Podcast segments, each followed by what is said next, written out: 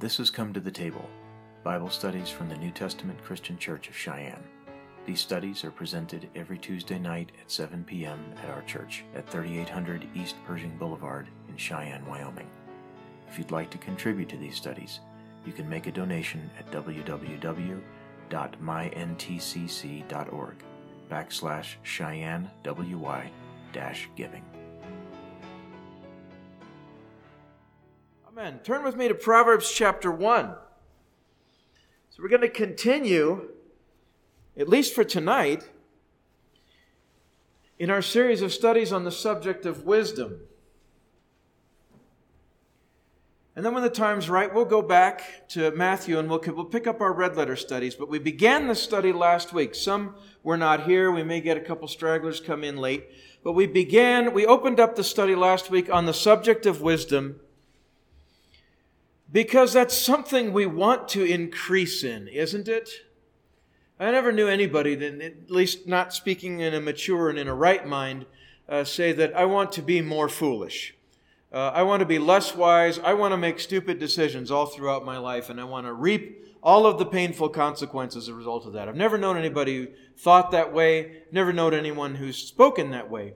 And last week, we sort of springboarded off of a chapter 2 verse, and then we went into chapter 1 and began our teaching in earnest. But we, we used as a springboard chapter 2, verse 10, where Solomon says, When wisdom entereth into thine heart, and knowledge is pleasant unto thy soul, discretion shall preserve thee, and understanding shall keep thee. And now the, the statement continues for several verses after that, but in greater detail. But these first two verses, verses 10 and 11 of this statement, it's actually a paragraph that begins there, really kind of focuses your understanding on that. It's only when wisdom enters into your heart, and it's only that when knowledge is pleasant to your soul, that discretion is going to preserve you, and that understanding will keep you. Does that make sense?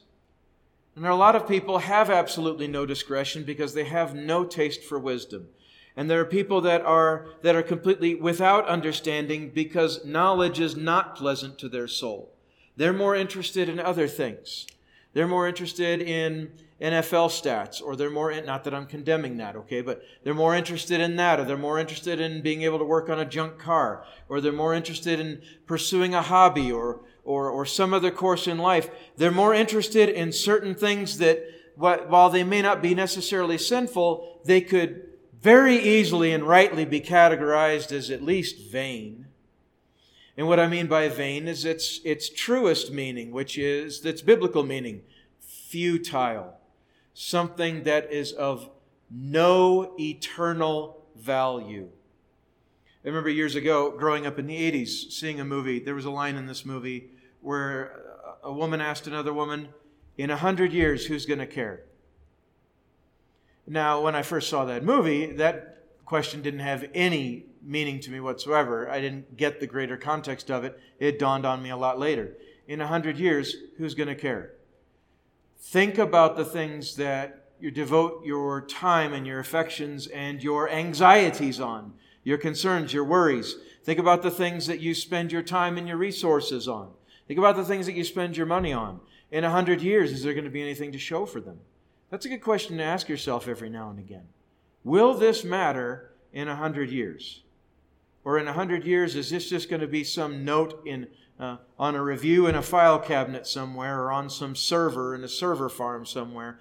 Is what I'm doing, is how I'm living now going to matter?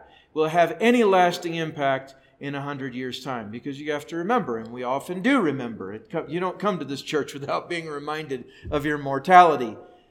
We've only got a few decades to live, don't we? Just a few decades. And from every report I've ever heard from anyone beyond a certain age, they all say the same thing.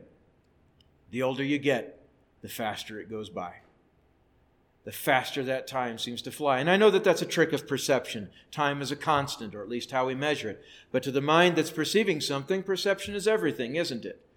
You know how slow time went when you were six years old? You measured it in Christmases and summer vacations, didn't you? That was what your whole life revolved around. When is the next I'm getting out of school? And time crawled by. You became a master clock watcher in public school. At least I did. Okay, but then as you got older, time seemed to move a little bit more rapidly, and then a bit more rapidly. I'm in my mid 40s now. Moves faster for me now than it ever has. And I know it's going to move faster when I'm in my mid 60s. Who knows? Goes quick. So you've only got a few years to live. So let's do as the Bible tells us to. And let's our let's apply our hearts to wisdom. Wisdom. Now, in chapter 4, we're going to use a different verse for tonight's springboard, okay? Chapter 4, verse 5. Get wisdom, get understanding, forget it not, neither decline from the words of my mouth. Forsake her not, speaking about wisdom. He personifies her, and we'll talk about that more here in a few minutes. Forsake her not, and she shall preserve thee. Love her, and she shall keep thee. Wisdom is the principal thing. Therefore, get wisdom, and with all thy getting, get understanding. And we'll stop right there, go back to chapter 1. Now, Solomon, in his writings, you have to remember who Solomon was. Solomon, we, you know, he was the second, no, third king of Israel, second in the dynasty of the house of David. He was the king of Israel, and he was endowed by God Almighty from on high with a divine and almost supernatural wisdom. His wisdom was known. He was renowned for it, and his reputation for wisdom spread throughout the entire region, such that I believe it was the king, the queen of Sheba, who traveled all the way from Africa, parts in Africa, to hear the wisdom of Solomon. And he began to demonstrate it very early in his reign. And so he spoke the, va- the vast majority of these proverbs and they were, comp- they were compiled into this volume. And so as we give ourselves to the study of it and we take them to heart, let us let these proverbs speak to us on a very deep and instinctive level. Now, last week we covered the introduction to the book of Proverbs, which just sort of, well, introduced us to it and brought us, uh, brought us, brought to us an understanding of what it's for and why it's good. And then we spent pretty much the whole teaching in verse 7 of chapter 1, where he says, the fear of the Lord is the beginning of knowledge. It's the very beginning of knowledge. But fools despise wisdom and instruction. And so we focused a lot on that last part, on, on fools and why they despise wisdom and instruction and, and, and how that actually is their defining characteristic. It's what makes a fool a fool. We tied that into Matthew chapter 5 where Jesus, speaking to his disciples, warned them and said, you know, whosoever saith to his brother, and then he used, a, it was either Arabic or an Aramaic word, raka, it was an insult, basically mean you're a hopeless loser. That's pretty much what raka means. That's to Americanize it quite a bit. But he said, whosoever calls his brother raka, or you're a hopeless loser, shall be in danger of the council. But whosoever shall say, thou fool, shall be in danger of hellfire. And so that really kind of gives you an idea how serious an insult calling someone a fool is. It's a very, very serious thing to call someone, especially if you have knowledge of what that means. And that calling someone a fool is basically telling them that they are, that they are hopelessly without understanding and that they are a buffoon beyond all words and that there is no chance that they will ever learn. That's harsh to put it lightly. It's very harsh to call someone by that name. And so that's something you don't ever want to call your brother or sister in Christ. And Jesus makes that clear in Matthew chapter 5. But why was that why was that the case? Well, we encounter that word here in verse 7 of chapter 1 where he says fools despise wisdom and instruction. Well, isn't that what makes them fools? And you try to teach someone, you try to show someone, you try to bring them to the knowledge, bring them to knowledge and understanding of that knowledge, because knowledge alone is just data, it's information in your head. But when that knowledge is understood, it's comprehended, well then, then it becomes something much more akin to wisdom, which works at a very deep and instinctive level. Wisdom and intelligence, not the same thing. Wisdom and knowledge, not purely the same thing. I saw it recently in, a, in a, another was in a hierarchical diagram about where wisdom abides in that. And it's actually at the highest levels. And at the lowest level is, is just raw data. It's a four step hierarchy about uh, things progressing from data to information to knowledge to wisdom. Wisdom is when it's actually become a part of you. It's become part not only of what you know, but of how you think.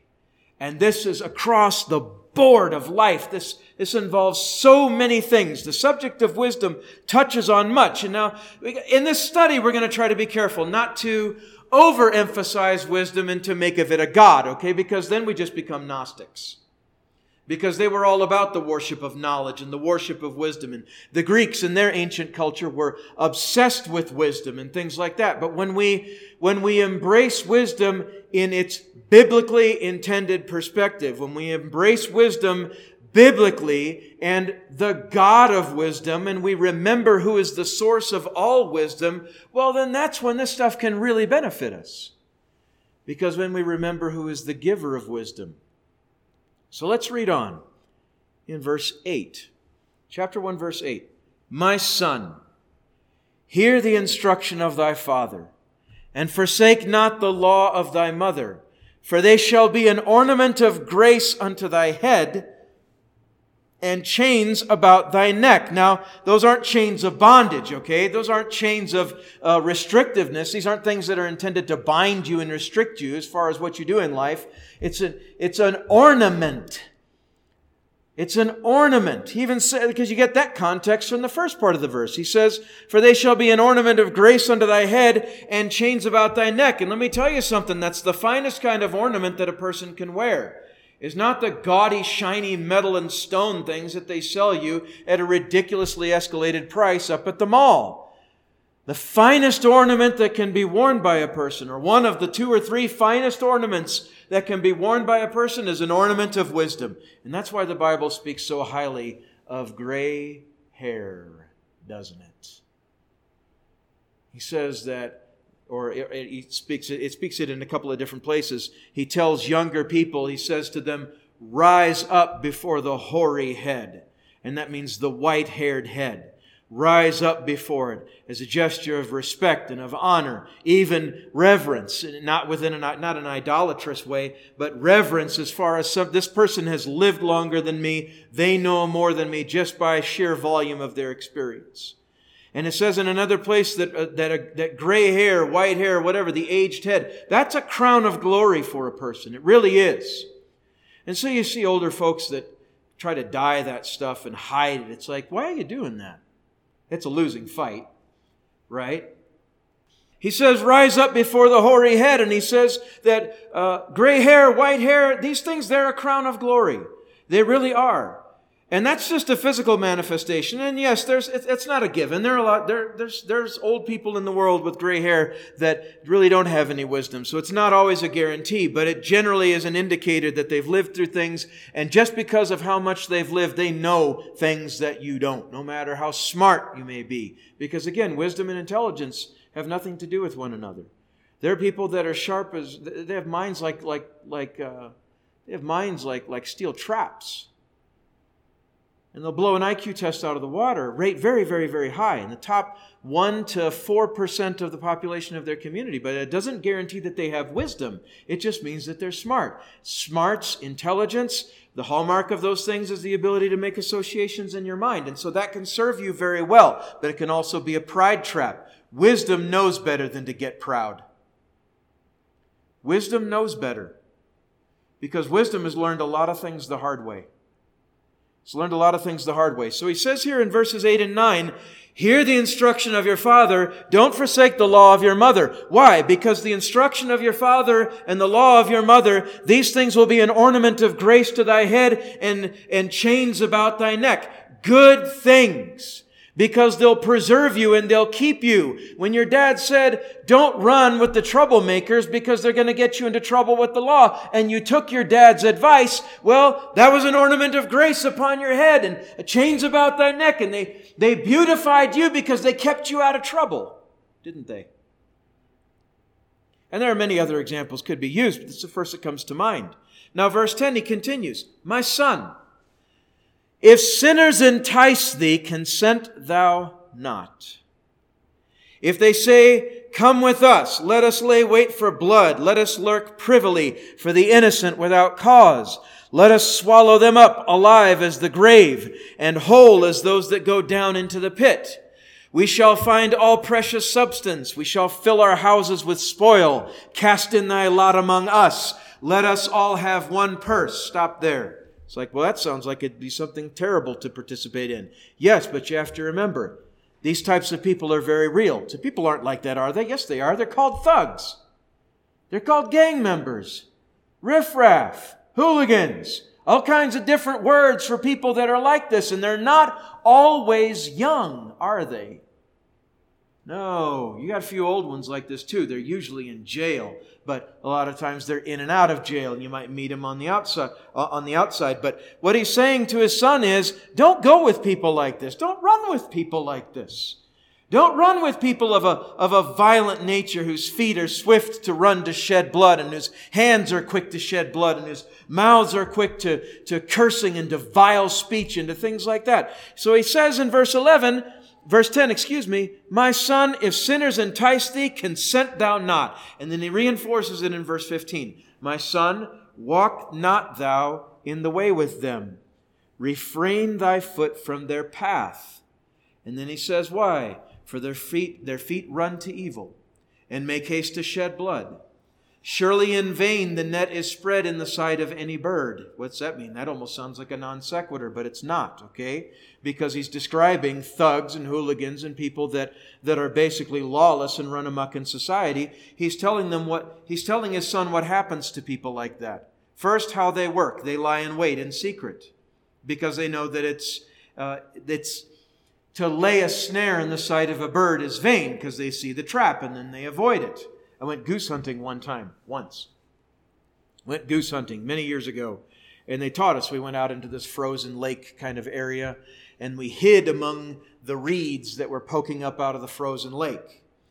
And when the geese started coming, there was a guy who was leading the hunt, and there was a group of us of I don't know, maybe six or seven. I don't remember exactly how many there were. But when the geese came into sight, the, the, the guide told us, uh, the leader of the, of the hunting expedition, if you will, I, I, don't know what else to call it, and it makes it sound a lot grander than it was, told us to uh, lay down with our faces toward the ground because the geese can recognize faces. They don't recognize who you are, but they can recognize that it's a potential threat, and then they won't land. They'll just they'll, uh, they'll, they'll fly overhead and they may even uh, veer off to one side or the other, but they'll avoid getting shot by you, is what will happen. So you had to hide yourself because if you lay your snare out there, this is almost diabolical. We're giving you, giving you instructions on how to destroy people's lives. That's not really what we're trying to do. But he said that's what they do. That's what these lawless people do. And so he said, don't run with them. And then he even goes further and says, why in verse 18? They wait in lake, they, they lay in wait for their own blood. They lurk privily for their own lives. What's that mean? The evil that they do comes back around and bites them eventually. It always does. It always does. There was an old radio show that I used to love, not because I was I used to hear it in podcasts is where I heard it, but it was popular back in the mid 20th century. Philip Marlowe, Private Eye. Anybody here remember that name? Seriously? Okay, fine. I guess that's all me. But in the radio show, in the radio show, he had an intro that said, uh, "Crime is a sucker's road, and those that follow it wind up in the they, oh, how did he say? They wind up in the prison, the gutter, or the grave." And that's so true. It always comes back around. Just like karma, only it's divine instead of uh, impersonal like fate.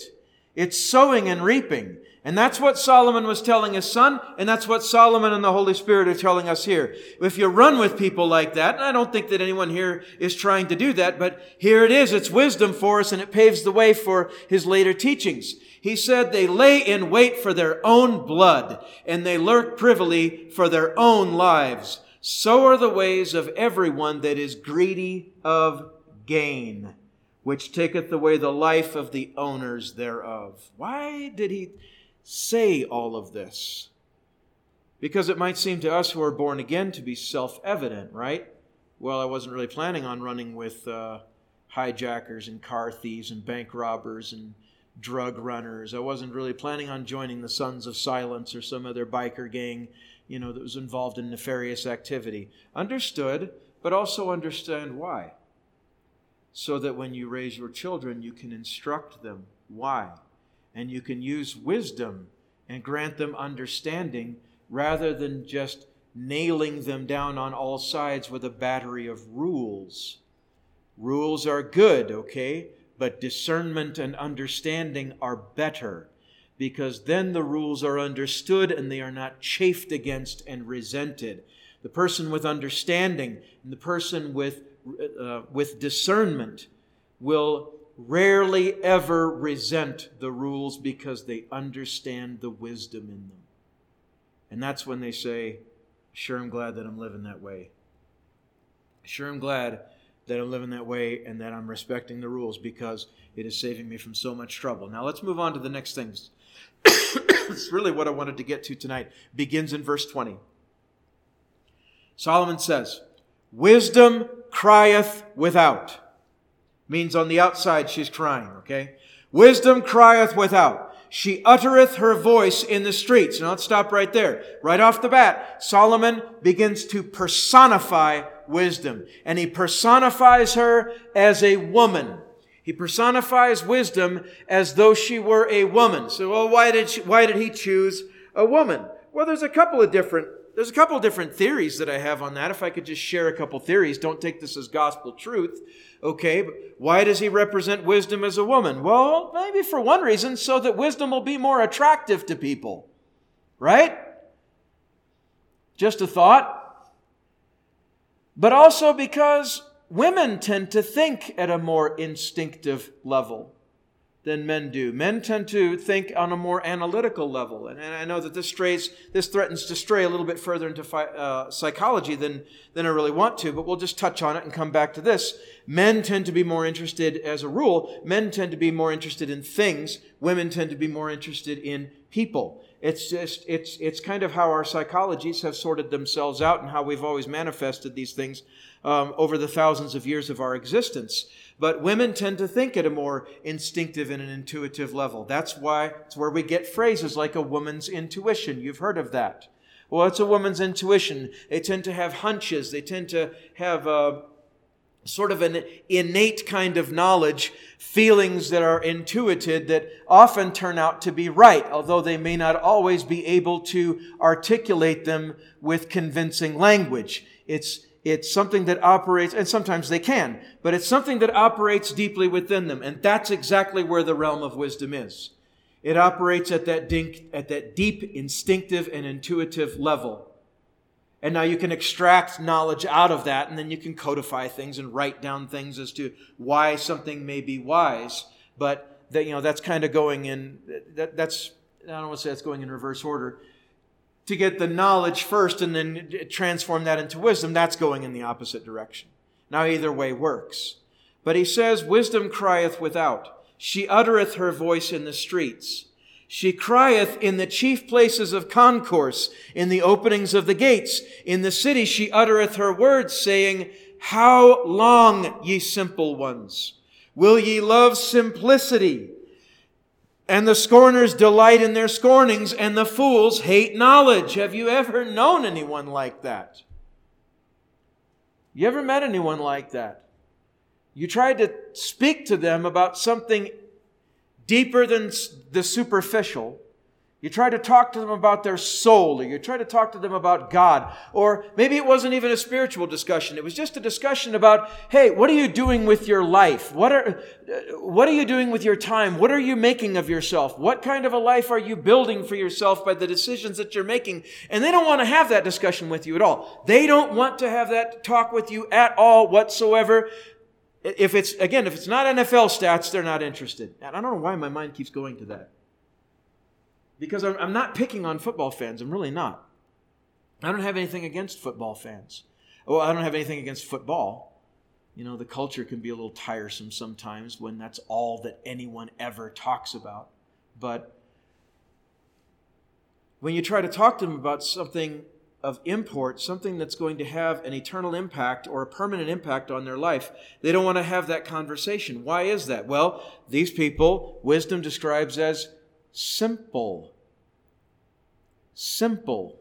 She says, How long, ye simple ones, will ye love simplicity?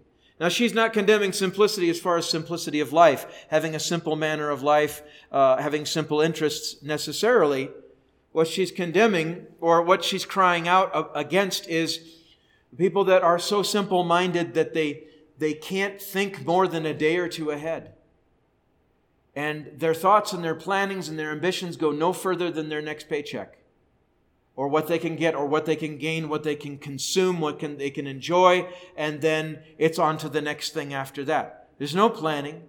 There's no learning, as Moses said, there's no learning how to number our days and to apply our hearts to wisdom. There's none of that. And for people that are in that state of immaturity, because it is an immature mind that's there, okay? And I'm not being insulting. We're just stating the natural stages of life. It's for people that are in that state of immaturity that they are, they are not given to wisdom and to learning what is wise and learning what is destructive and the only way that they're going to learn something is the hard way. Well, they might learn some book learning. There's like four ways to learn something. We were talking about this in the in the satellite Bible study earlier today over at Whispering Chase. There's four ways to learn something. You know, there's there's learning by hearing, and then there's learning by reading, and then there's learning by the experiences of someone else, and then there's learning by your own experiences. You know, and so those might follow a certain progression, which is better than any of the others. All right, well, they're all good because at least you learn. And certainly none of us wants to be the fool, the one who doesn't learn. So he, she says again, How long, ye simple ones, will ye love simplicity? And the scorners delight in their scorning, and the fools hate knowledge. You see that probably manifested more than anywhere else in the comments sections and forums on the internet. You see a lot of scorning, and you see a lot of people hating knowledge. I mean, a lot of it. And it is, it is, it is visceral and it is it's vicious. It really is. Verse 23 Turn you at my reproof. Behold, I will pour out my spirit into you. I will make known my words unto you. This is wisdom's promise to us by God. This is wisdom's promise to us if we will value her, if we will accept and embrace her and seek her. And again, we'll, we'll repeat something from last week's teaching about, uh, from, from James, I believe it was James chapter 1, thereabouts, where he says that if any of you lack wisdom, let him ask God, who giveth to all men liberally and upbraideth not wisdom. Now, it might seem like we're talking a lot about wisdom and not really sharing much of wisdom, but hold on, we're only two teachings into this. Let's see where this takes us, okay? And we're teaching this all out of Scripture. Let me tell you what wisdom will do for you.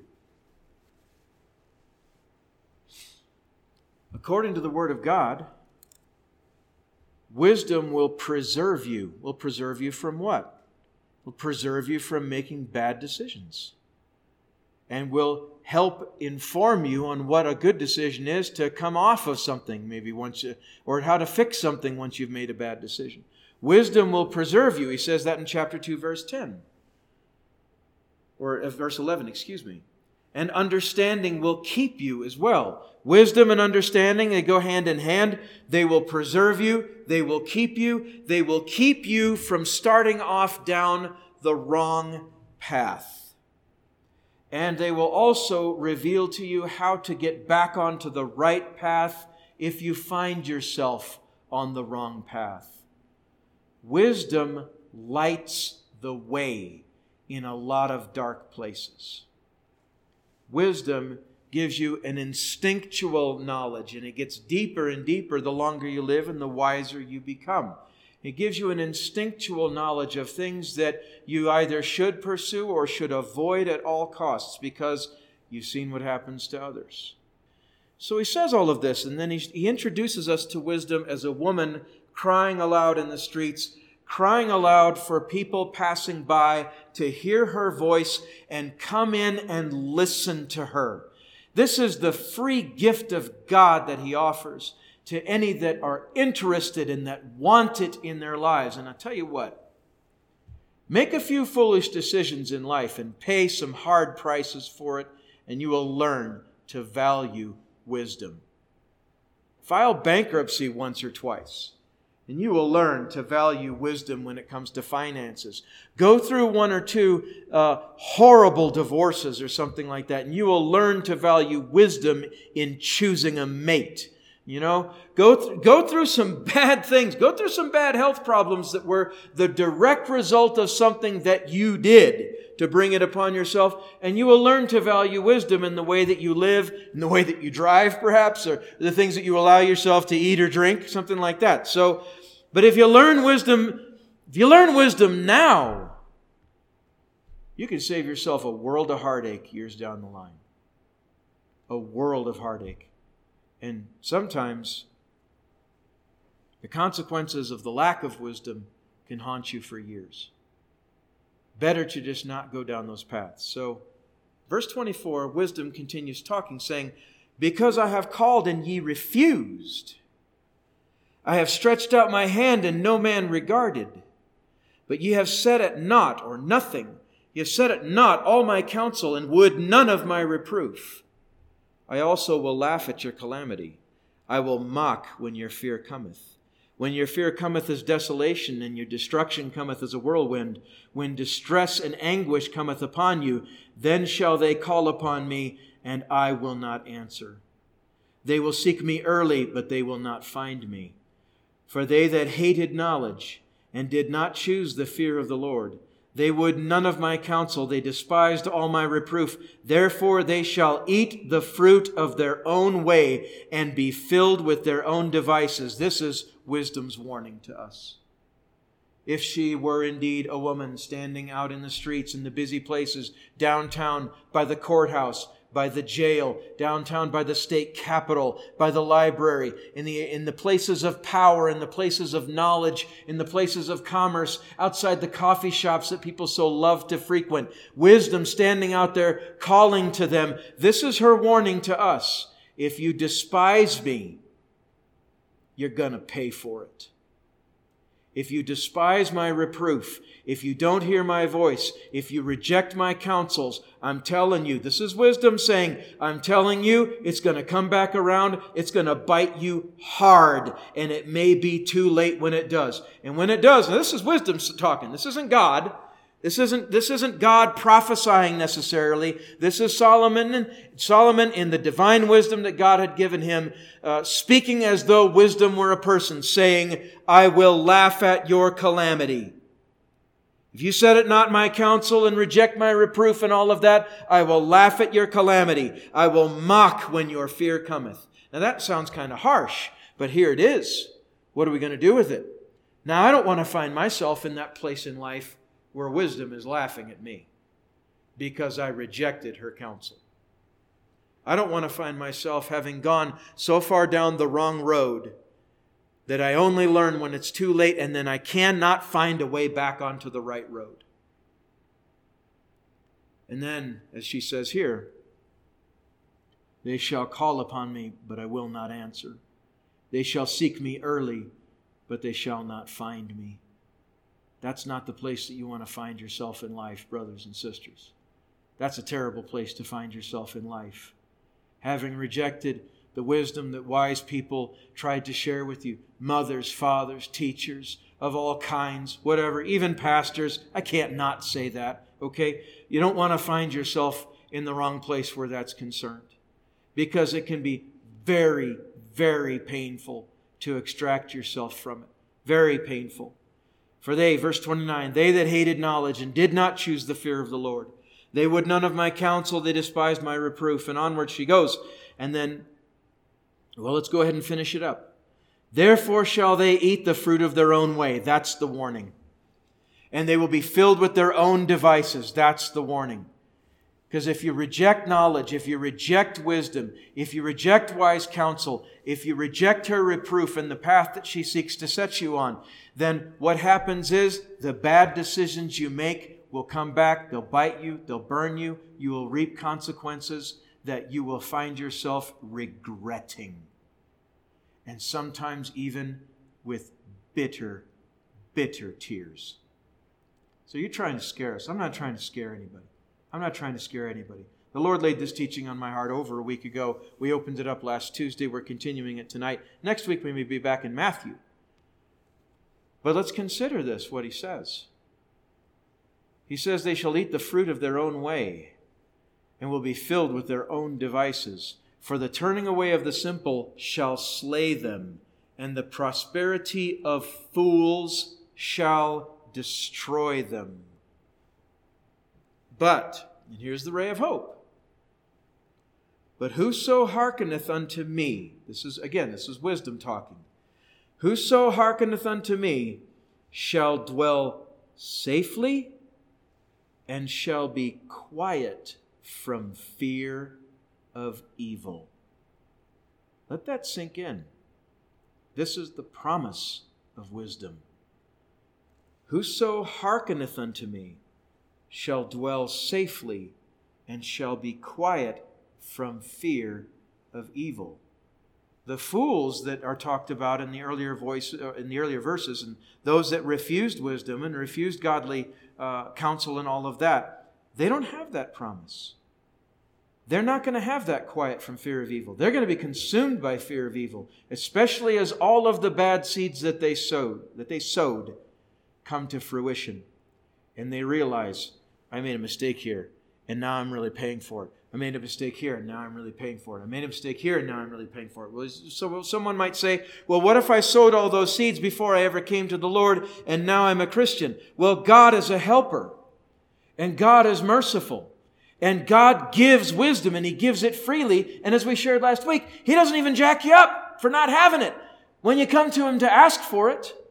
God, I need wisdom in my life. When our prayer is one of, I need wisdom in my life. Grant me wisdom. I've made foolish decisions in the past. I don't want to make foolish decisions in the present and in the future. Teach me wisdom, O Lord. Then we already know from James, the apostle, the brother of Jesus, he will give you wisdom.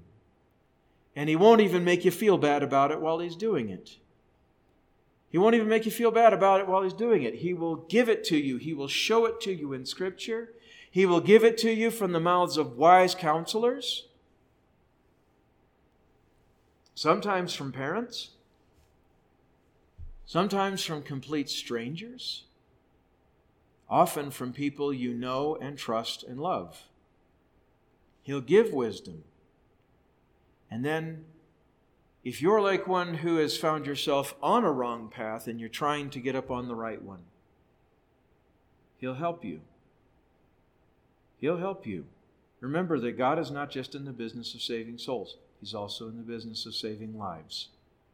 And He does it for His glory, He does it for love for His children, He does it for, uh, for a number of good reasons, all of them good, all of them holy, all of them noble. But let's take this to heart tonight. We have wisdom crying in the street for us. We have her warning what happens if we reject her. But we have her promise. Oh, yes, we have her promise of what we gain if we embrace her. And so let's take that to heart tonight. Let it sink down deep into that instinctive level in our hearts and in our minds. And let's be wise. And let's be wise together. Thank you for listening to Come to the Table Bible studies from the New Testament Christian Church of Cheyenne. Included in these presentations are red letter studies on the life and teachings of our Lord Jesus Christ, historical studies on the Old Testament, topical studies on biblical doctrines, and practical studies on Christian life. If you enjoyed this presentation, you can support our efforts by contributing at www.myntcc.org backslash Cheyenne WY dash giving.